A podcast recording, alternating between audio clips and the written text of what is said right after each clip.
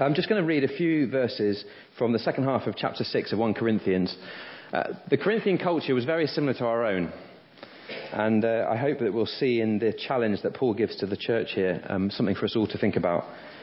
Uh, page 1148, 1 Corinthians chapter 6. I'm going to read from verse 12 to 20.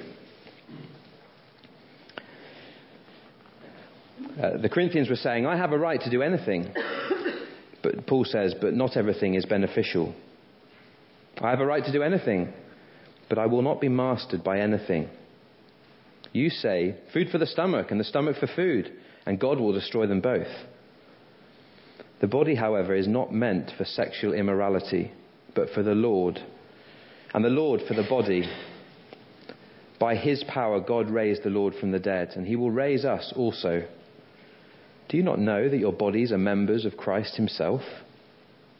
Shall I then take the members of Christ and unite them with a prostitute? Never. Do you not know that he who unites himself with a prostitute is one with her in body? For it is said, the two will become one flesh. But whoever is united with the Lord is one with him in spirit. Flee from sexual immorality.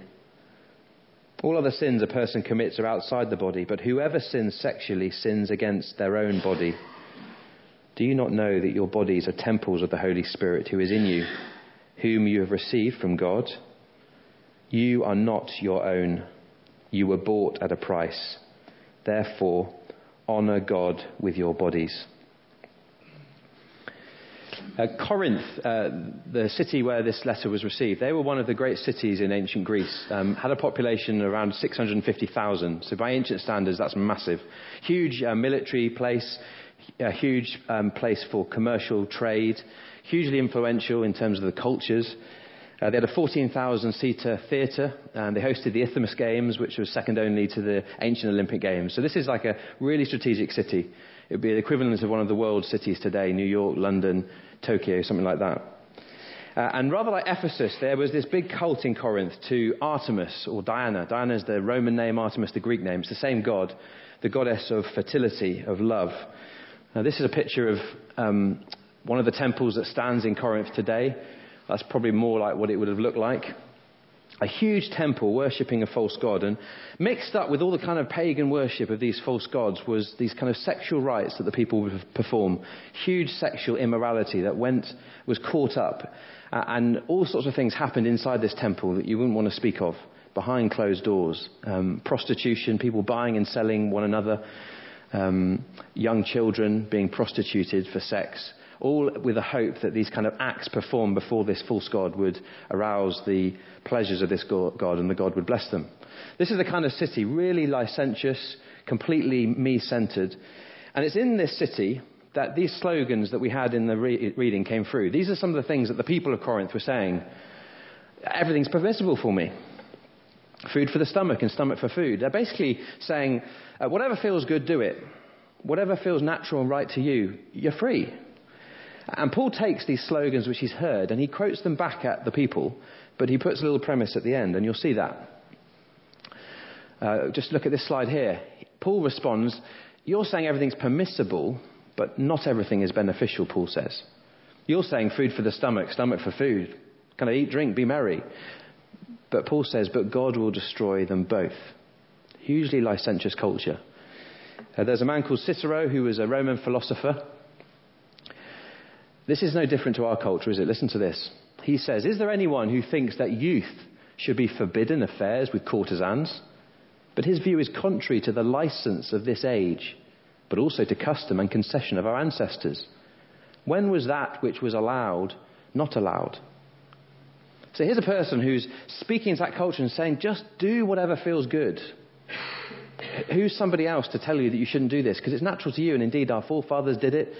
Who should tell you that quote was first century. 2,000 years later, we're in a culture that hasn't really changed. Isn't our culture, the media, politics in many ways?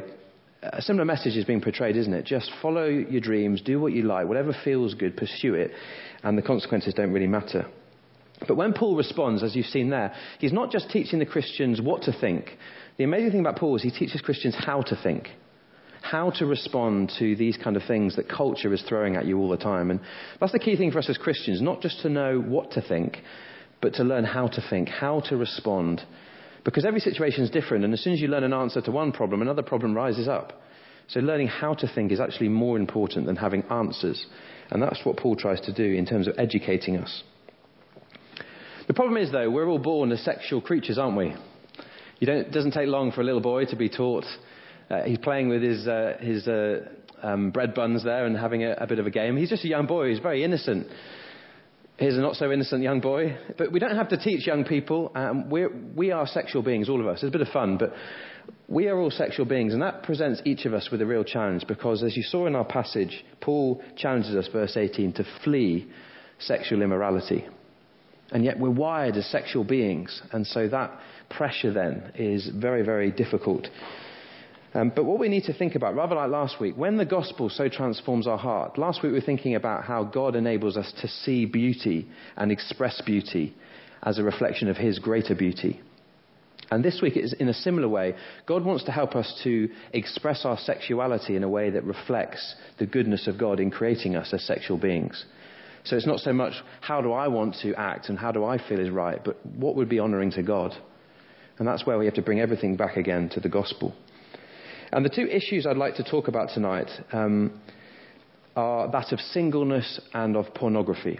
Now, I don't say singleness as an issue in the sense that if you are single, that is an issue. Uh, our culture might say that, and we're going to address that. The Bible is very clear that singleness in itself is not an issue. What is an issue is the way that our culture speaks to people who are single, often saying you can't be truly fulfilled if you're not married and in a sexual relationship. So let's tackle that one to start with. Again, this is a huge subject and we can't really do it justice tonight, but I'd like us to have a little look at the passage together. And notice 1 Corinthians chapter 6 verse 13 that purity honors God. The body, however, is not meant for sexual immorality, but for the Lord, and the Lord for the body.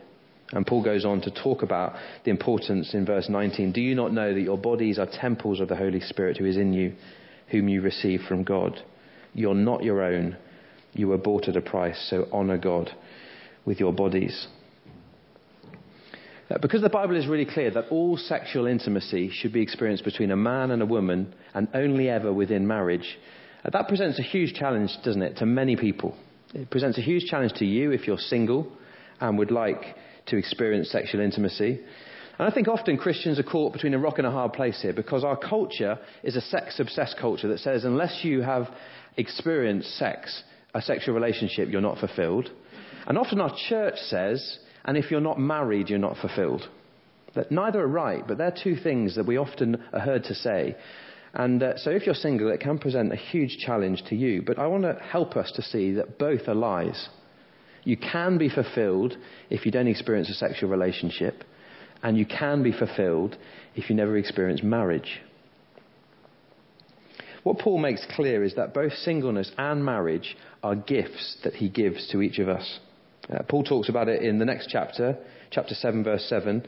Uh, each man, each person has his own gift from God. One has this gift, another has that. And he's talking about some are blessed in that season of their life with singleness, some for the whole of their lives. Others are blessed for a season of their life, probably for the rest of their life, with marriage. But both are gifts that God has given.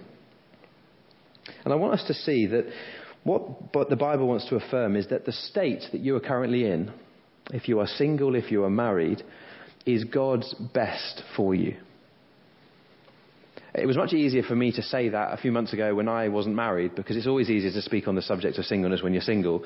I know a number of times I've heard people who are married speaking on singleness and I used to just get frustrated. Um, but here's a, a, lady, many of you will have heard of Jim Elliot, who was a famous uh, missionary. Uh, he, his wife, Elisabeth Elliot, died in June, just last month. And she said this uh, God never denies our heart's desire except to give us something better. Now, sometimes if you're single and you long to be married, and often this is uh, women, not exclusively, that's a really hard truth to hear and believe. And it's not that you can just download this information and accept that's true, but when we trust in God's goodness, it is perfectly possible to be single and to be perfectly fulfilled and to live a life that honours God, that lives and enjoys relationships in the right context, and perhaps never a sexual relationship. But interestingly, if you're single and you long to be married, there are plenty of people, to put it bluntly, who are married and long to be single. Because both singleness and being married presents challenges. And often I think some single people think, if only I was married, it would solve this problem. And often many who are married said, if only I wasn't married, it would solve this problem. And yet, we have to believe that what God is doing with us at this stage in our life is God's best for us. So often in my life, I've not known what God is doing. It can be really challenging, but we have to trust that what we're going through is for our good. It's also important to remember that best is not the same as easiest. See, God never denies our heart's desire except to give us something easier, isn't the quote? He always denies us our heart's desire to give us something better. We need to trust His wisdom with that. So I just want to debunk a couple of lies to encourage you if you're single, uh, if you're married, to help you to relate better to those who are single. The first lie is that marriage will be a cure for your loneliness. Uh, you know, there are many people who are married who are incredibly lonely. Uh, there are a lot of people who live in unhappy marriages. Um, many people who experience difficult periods in their marriages will get through them and experience lighter moments and easier moments. But it is a myth for single people that to be married, suddenly you'll be fulfilled and everything you've always longed for will be the truth. I've spoken to a lot of people who are married who struggle being married. But we have to believe that that is what is God's best for that person at that time. I think something that doesn't help here, you know that verse in um, Genesis chapter 2, verse 18, it is not good for a man to be alone. I think often we misunderstand and we read into that verse. What happens is basically Adam was lonely, and so God brought Eve to him. And there may have been a certain degree into which that's true, but more than that, the context explains in Genesis 2 that Adam was alone. It wasn't good for him to be alone, so I will make a helper suitable for him. The purpose of bringing woman to man wasn't to cure his loneliness, but was so together they formed a team that could better serve God. That doesn't mean if you're single and you're not brought together with a, a, a spouse, you cannot serve God. But the bringing together was about together in relationships, whether that's a married relationship or relationships with friends, together we serve better. It wasn't a cure for Adam's loneliness. Tim Keller helpfully says that the idolatry of marriage distorts some people's single lives, can often go on to eventually distort their married lives if they find a partner. What he's basically saying is if you are single and you long to be married and believe that is what will make you ultimately fulfilled, then you're ultimately looking for your spouse to be a functional savior, to give you something that you're not receiving as a single person. And a husband and wife is never designed to be everything for you. They can't be. And when we set a husband and wife up to be everything, to satisfy us, uh, they'll fail every single time. We were created to be satisfied in God alone. And when God, for a season, blesses us with a spouse, then that's a huge blessing, and together we serve God. But if He doesn't, that's His best for you too. I know that's hard to hear, um, but we need to believe that marriage is not a cure for loneliness. Second lie, uh, it touches on it, is that there are many people who are married and not sexually fulfilled. And we're going to talk about how pornography can affect this. Um, but I think, as I've spoken, the gospel helps us to de idolize both marriage and sex. Um, both are there in terms of how I can serve God and be a better reflection of who He is. Marriage isn't there to make me fulfilled. Sex isn't there to make me fulfilled. They're both ultimately acts of service, of giving to the other. And so we mustn't believe that being married will satisfy us, and we mustn't believe that having a sexual relationship will satisfy us. And the final truth um, Paul is really clear that as a single person, you have a great opportunity to serve God. Uh, have a look at chapter 7, verse 32 and 33. Uh, Paul says, I'd like you to be free from concern. An unmarried man is concerned about the Lord's affairs, how he can please the Lord. But a married man is concerned about the affairs of this world, how he can please his wife. And his interests are divided. Now, Paul's not having a downer on marriage there, saying that if you are devoted to your wife and you're loving her, that that's a bad thing and it's taking your eyes off God. Uh, becoming a married man changes, or a married woman changes your priorities. And sometimes, as a single person, you've got more energy and time to give in more direct service to God. And then part of your marriage responsibility is to start serving your wife. Um, it's a big adjustment to make. Paul's not having a downer on marriage, but he's also, what he's really doing is focusing on singleness and saying, don't let culture or even the church say that being single, you are unfulfilled. It's a lie. Um, it is wonderful being married. It's challenging, but it's wonderful. But being single is wonderful too, and the opportunities it can give, the freedom it can give, is an incredible blessing to be a blessing to others. Uh, ultimately, because you haven't got to think too much about anybody else. So you can give yourself more freely. And if you are single in this stage of your life, uh, that is a God's blessing to you. And I would just ask you, in the struggles you perhaps feel in that, ask God, how can you help me to be used more effectively for your gospel as a single person? Well, there's a lot more that could be said on this issue, but I just hope that we see that um, being single is God's gift to many people. And as a church, we need to be much, much better at involving single people and loving single people, not just having groups for married and groups for single, but together to encourage each other.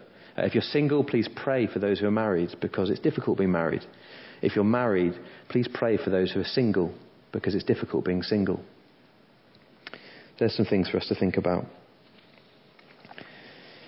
But also, in a world obsessed with sexual fulfillment, I want to address this really difficult issue of pornography. Um, just have a look at that headline that was on the news not long ago. Uh, some of the statistics I'll share with some of you tonight might terrify you, um, but it's important we engage with some of this. Pornography is a really big problem for many people, and actually, it's becoming an increasing problem for women. It's not just a problem that men struggle with. Even married couples can struggle with some of these things, and we need to talk about some of these quite openly. Um, but not just men and women. The thing that I think is most scary is the access that technology is giving young people to pornography now. Uh, I want to watch a short video um, that a man called John Brown, who works for the um, NSPCC, uh, it's about five minutes long, and it just explains from his point of view um, the dilemma we face as a culture. And I feel this will be hugely helpful. But before we do that, just show you some statistics. This is just a few months ago. Christianity Today um, asked 800 men in churches in this country about their struggles with pornography. Just look at some of these statistics. Are they going to click through, Grant? There we go. Oh.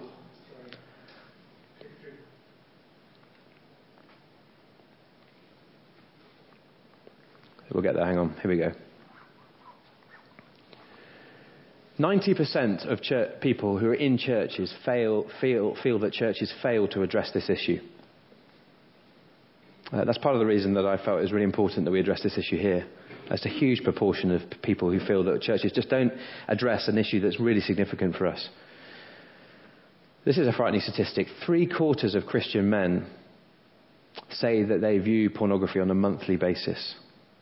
Just to looking around this room, that's a lot of guys here, if the statistics are true. It's a hidden thing and people don't see it, and it might frighten you, it might disgust you, but it's often a reality. 42% of Christian men say they're addicted to pornography. That might frighten you. 30% of church leaders would say that they have looked at pornography. And 10% of Christians have paid for sex. Now, that's just some statistics, I think, primarily speaking about men. I wouldn't, haven't found any statistics for women, but I do, am aware that increasingly women are caught up with some of these things. But let's watch this video together, um, just to sort of put this in perspective a little more. Thank you, Grant. Sometimes it seems you can access anything, anywhere, anytime. But what if that's children as young as six being able to view adult videos on the internet? Research by the online video regulator shows nearly half a million people under the age of 18 watched pornography in the month of December. And that's just on the computer at home. It doesn't take into account material to be watched on mobile phones and tablets. We can talk to John Brown now from the NSPCC about this. Uh, the headline I think that probably everybody will pick up on is that children as young as six are included in this survey? Yeah, it's incredibly concerning. I mean, it's something that the NSPCC has been concerned about for some time. But I think these, uh, this, this, research from the Association for, for, Television on Demand really gives us a clear picture now to the extent of the, the, the problem that, that, that, we're facing and the ease with which children and young people, children as young as six, can get access to very, very sexually explicit material online. How does that happen? Well, unfortunately, far too easily. Um, because of the numerous ways now with which children and young people and all of us can get access on, online now, um, it's, uh, it, it's far too easy uh, to, to, get access to, to sexually explicit material. I think in the UK it's well regulated. In Europe, generally speaking, it's well regulated. But the majority of this sexually explicit material on, on, on websites is coming from outside of Europe, uh, coming from the US, uh, from, from Russia, from, from other, other parts of the world, where it's not properly regulated and there's no age verification or anything like that. So uh, children and young people can simply go straight onto these sites. Occasionally they're asked to simply click whether they're over 18, but even often that doesn't happen, and then they're straight into very explicit sexual scenes. So where then do you go with this? Because, I mean, everyone's playing catch up with a lot of technology, aren't we? So we have a situation where the material is there, it is accessible. So how do you practically, within a household, try and protect? I think within a, within a household, certainly there have been developments in parental controls, and certainly uh, the Prime Minister's speech at the NSPCC last uh, summer, where he spoke about a, a, number of things in relation to online safety, but particularly in relation to children and young people getting access to inappropriate material. There's a guarantee there in terms of developing parental controls, and that's certainly happened. And parents now um, uh, taking on new broadband lines are faced with an unavoidable choice that they need to make. So you could have an absolute block, can you? You can stop any, let's say, over 18 material coming into coming through through whatever portal into your home. Indeed, with a new broadband line you can, and with the existing customers, that, that, that, unavoidable choice is going to be made for parents as well. But the challenge is, I think, really, with it's, it's outside of the home and the range of devices now that, that children and young people have. So, so you know, children from increasingly young ages are getting access to uh, to smartphones. Uh, they can access the internet through tablets um, and and through games consoles as well. So this this figure by by ATVOD is uh, you know, definitely an, underestimate. I think we need to assume that significant significantly greater numbers are getting are getting access to, to really inappropriate material. And you know what we don't, what cannot happen is really have a kind of mass experiment and using, using children and young people as, as guinea pigs in a mass experiment in internet freedom. That, that this is this has never happened ever before. Can That children have access to this sort of material. Is it, uh, what is the guidance for parents? Because I mean, the best control is effectively to police your, yourself, or for a child not to go searching for it. That's the nature of young people, lots of ages, to, to start looking for things, isn't it? And now that, that applies to the internet. How do you go about talking to your child about not, not, try, you know, not trying to look for those things? Because that's simply the best way not to see it, is not to look for it. I mean, having, that conversation with your child is a really important thing. It's certainly something that the, the NSPCC have introduced, our, our PANTS campaign that we've introduced, that enables, enables parents to have simple, basic conversations with their child about keeping themselves safe. And one of those things could be coming across this sort of material online. So I think that's, that's incredibly important. But you know, as well as that, we need legislation change, I think, to ensure that this material coming in from, out, out, from out, outside of Europe and across the world, that needs to be tightened up to cut off this financial model and to deal with that. We need more work with children in schools as well. And importantly, we need to understand the impact of this on children and young people. We don't know that yet. We know that we know the, the extent of the problem now more from, from this ATVOD research, but we now need to understand the impact. And the NSPCC, with the Office of the Children's Commissioner and the British Board of Film Classification, are going to be undertaking some research to help us understand the impact of, of, of all of this on children and young people. John Brown from the NSPCC, thank you very much indeed for coming to talk. It's quite, it's, very scary, isn't it? Terrifying, really. And uh, I think we really need to engage with the easy access that many people have to pornography today because it's absolutely rife. And if those statistics are anywhere near the truth, um, that is terrifying and a huge challenge to us as a church. I think there's um, some pictures I'm going to come up now. You know, the first porn magazine that was ever sort of made was um, Playboy, 1953, and the figure on the front I've heard was Marilyn Monroe, the sort of pin-up of the 50s and 60s. Um, that was sort of something that very few people had access to. But the problem we've got today is what's often termed soft porn. It's something that all teenagers have access to. Uh, these are some of the magazines that teenagers can just buy off a shelf um, in a newsagent's uh, dead easy. And these are some of the things they're exposed to, just sort of cheap uh, and easy to access and just filling people's minds with images and thoughts. And it's that kind of culture where what used to be kind of a complete faux pas, we didn't go there, has become almost um, normal in pop culture. It's kind of normal. Even when I was growing up in a school, uh, it was not normal for me. I was one of the very few guys in the boarding house who didn't have pictures of naked women on the walls. Um, that was seriously abnormal. Uh, and that's scary. Um, but uh, it doesn't mean I didn't struggle with different things. But um, that was me, and that was then. I think today is even worse because of the access we all have. So I want to just help us to see um, why this is such a problem. The first thing is really to say that it is a myth um, that pornography is harmless. Um, it, it distorts and objectifies your view of the opposite sex. It can even distort and objectify your view of yourself. Uh, sorry, this is slightly graphic, but this is a headline in an American newspaper that pornography had led some women to having um, surgery to change the way that they looked because they'd seen images of themselves and didn't think that they looked right. Um, I think that's very, very scary, but that shows that it's not harmless. If you just go back to 1 Corinthians chapter 6, Paul says, verse 16, Do you not know that he who unites himself with a prostitute is one with her in body? And in many ways, pornography is kind of accessible prostitution, isn't it? It's sort of giving ourself, at least part of ourself, to someone else. And yet there's no relationship, there's no safety of marriage, there's no commitment, there's stimulation without any form of relationship. That's why Jesus himself spoke very sternly in Matthew chapter 5. You've heard that it was said, Do not commit adultery, but I tell you, if anyone looks at a woman lustfully, he's already committed adultery with her in his heart. And there's a very strong reason why the Bible is very strong on sexual immorality uh, and it's for our own good. Uh, one book I have read on this subject, which I found very helpful, was a, a guy who um, took a, a frame, a picture frame like this, and said, You place into this picture frame that image that you look at, uh, that video that you have been stimulated by, whatever it is. And he said, You might look at that image and it might seem completely harmless, just for a moment. But he says, Look outside the frame Look at the fact that that person was trafficked from Romania age 13.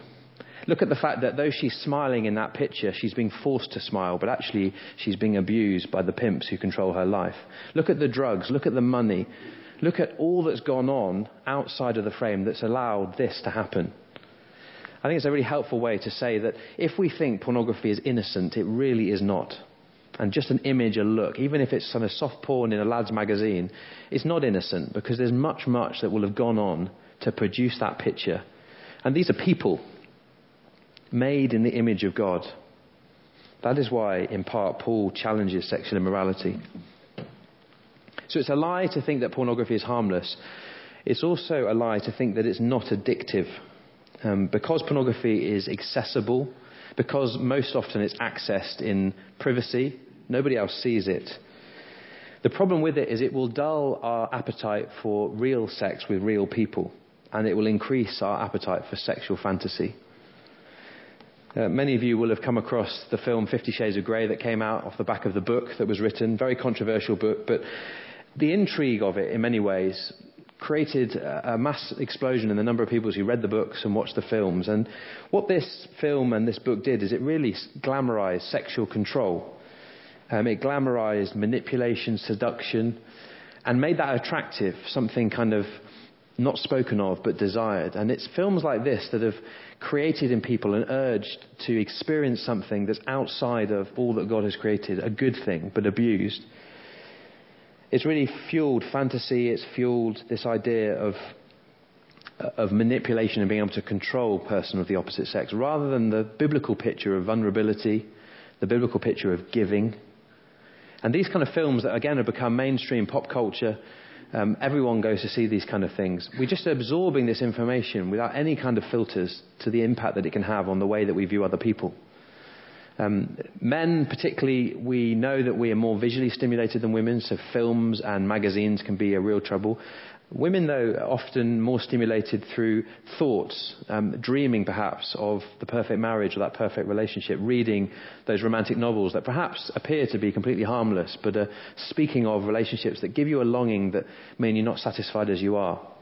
Or paint a picture of a man um, who very few men can ever be. And so your husband perhaps is held up on a pedestal to be something he can't be because these superstars you see on TV and we never live up to what they look like physically, um, what they apparently can do in bed with a woman. These sort of things we absorb all the time, and it's really important we understand the impact of them.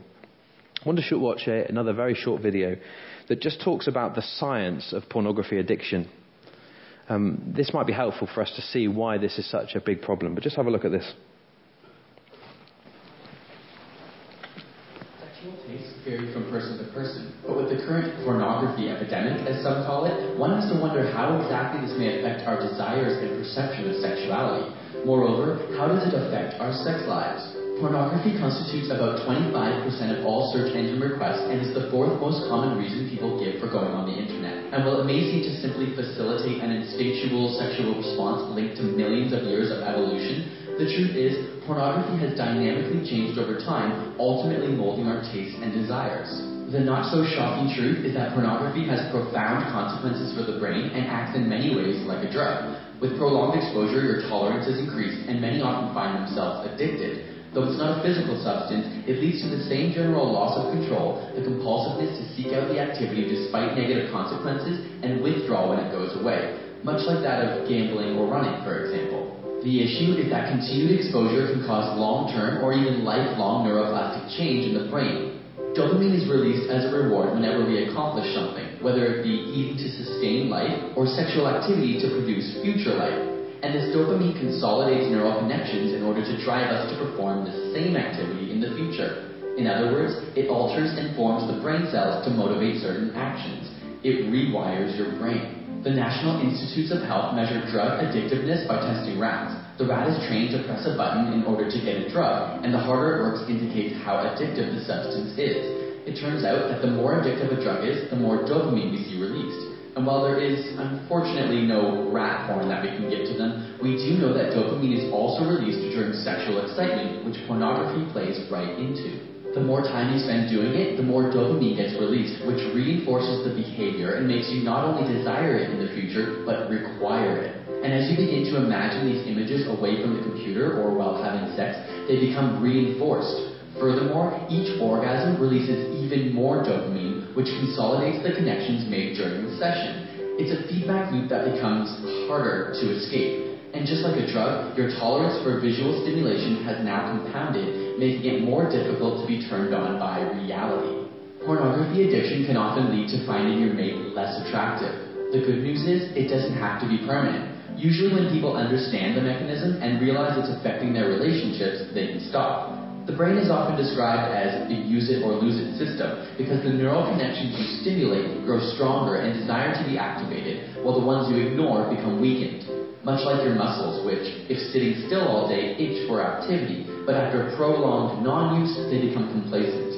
Luckily, because of this use it or lose it brain, the same neuroplastic system that proliferates these habits can also be used to acquire healthier ones. Got a burning question you want answered? Ask it in the comments or on Facebook and Twitter.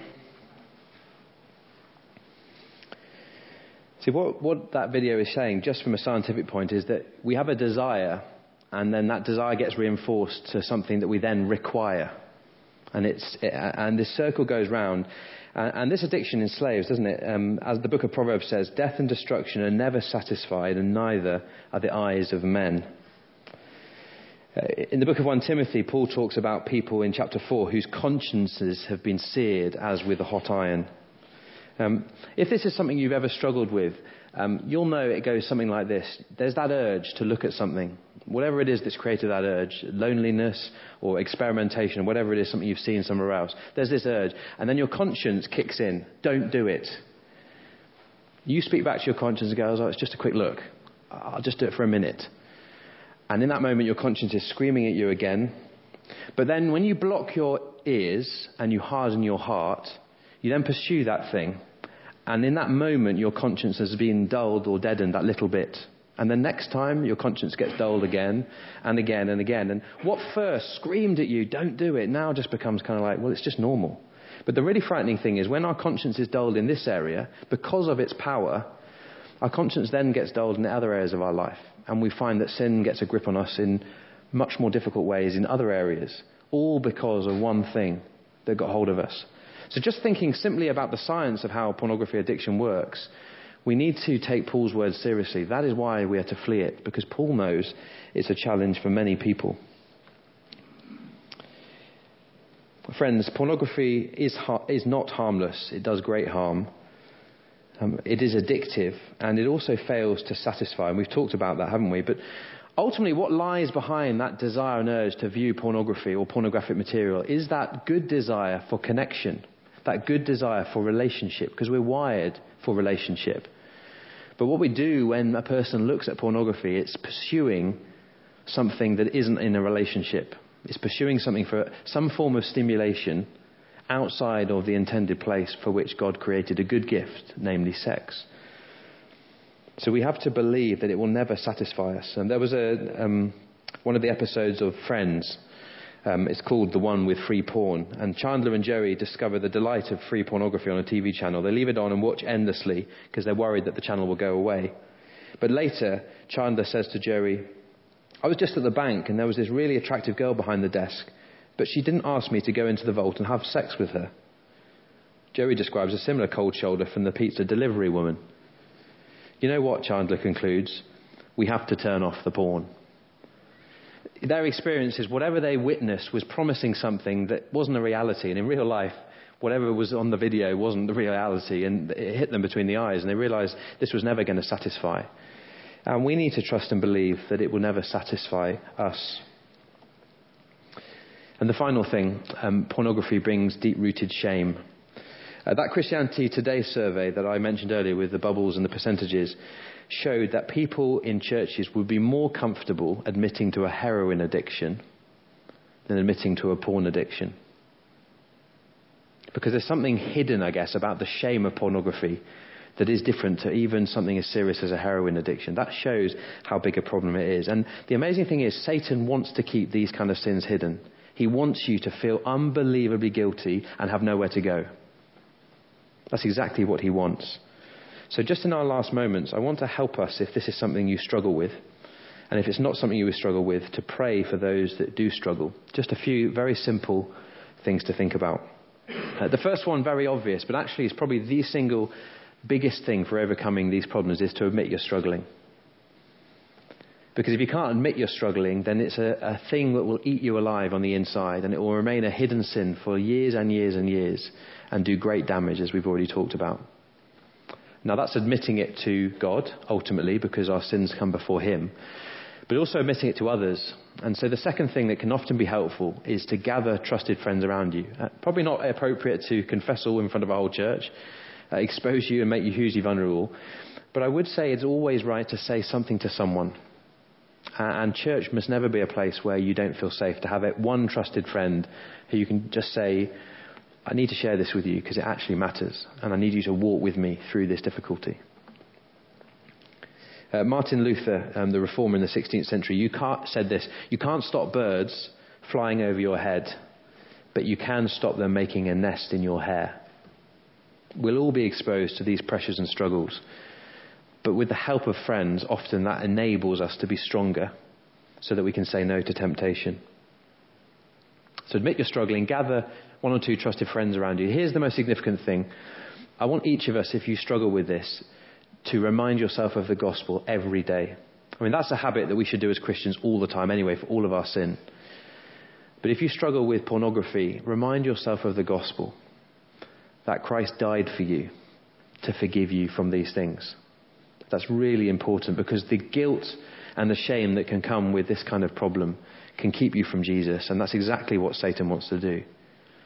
And yet the gospel says, Come to me, and you'll find forgiveness in me. And more importantly, you'll find the power as God's Spirit transforms your life to enable what was an addiction to be replaced with an affection for something greater.